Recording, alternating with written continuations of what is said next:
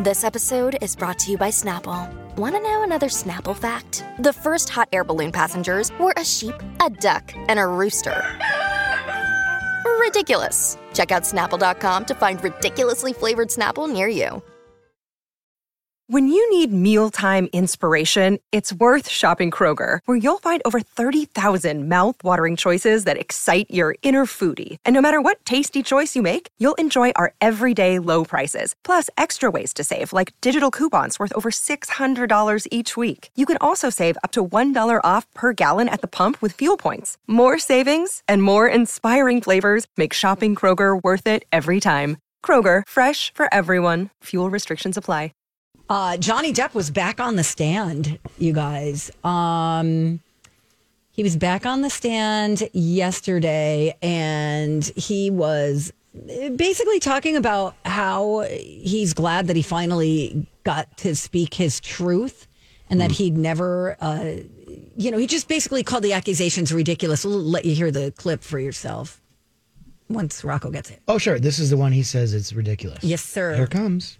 Ridiculous, humiliating, ludicrous, painful, savage, unimaginably brutal, cruel, and all false.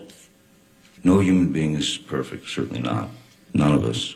But I have never in my life committed sexual battery, physical abuse, all these outlandish, outrageous stories of me committing these things and living with it for six years and waiting to be able to bring the truth out. No matter what happens, I did get here and I did tell the truth and I have spoken up for what I've been carrying on my back reluctantly for six years. There you have it. There you have it. Um, also, uh, there was there was a time during the trial where Amber Heard testified that Johnny took eight to ten MDMA pills at once, which is also known as Molly, ecstasy. Oh, okay. Um, What's it like, Donna? I don't know, Rocco. I've never done such a thing, but here's Johnny talking about that. Mr. Depp, do you recall Ms. Heard testifying that she saw you consume eight to ten MDMA pills while you were at once while you were in Australia in March of 2015? Yes, I do remember that. How many times have you done MDMA in your life, Mr. Depp? In my lifetime, MDMA, six, seven, maybe. Have you ever consumed eight to ten MDMA pills at once? No, ma'am. No, I have not. And why is that? Um, because I'd be dead. I think one would die, probably rather quickly. Hmm. So shooting down that allegation.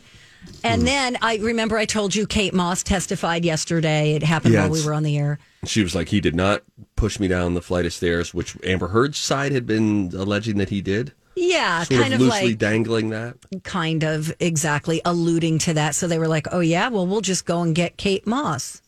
Johnny left the room before I did, and there had been a rainstorm. And as I left the room, I slid down the stairs and I hurt my back. And I screamed because I was in pain. He came running back to help me and carried me to my room and got me medical attention. Did Mr. Depp push you in any way down the stairs? No, he never pushed me, kicked me, or threw me down any stairs.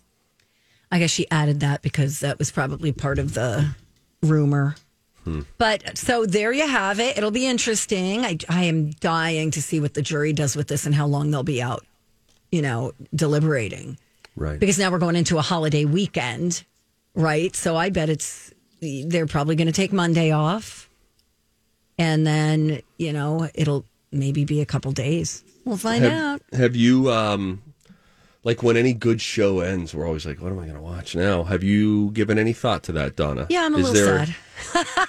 any chance that you will be, I don't know, maybe just a part of the public audience at a Bloomington courthouse where you're just like, I just need you. Like, how are you going to get your fix, your courtroom fix? Well, you came friend- right out of a- jury duty, right into the Depp trial. I have a very, very close friend who has who is on jury duty right now. Oh my Um, gosh. and of course, she can't talk about it and won't talk about it. But you know, when it's all over, you could write a book if you want.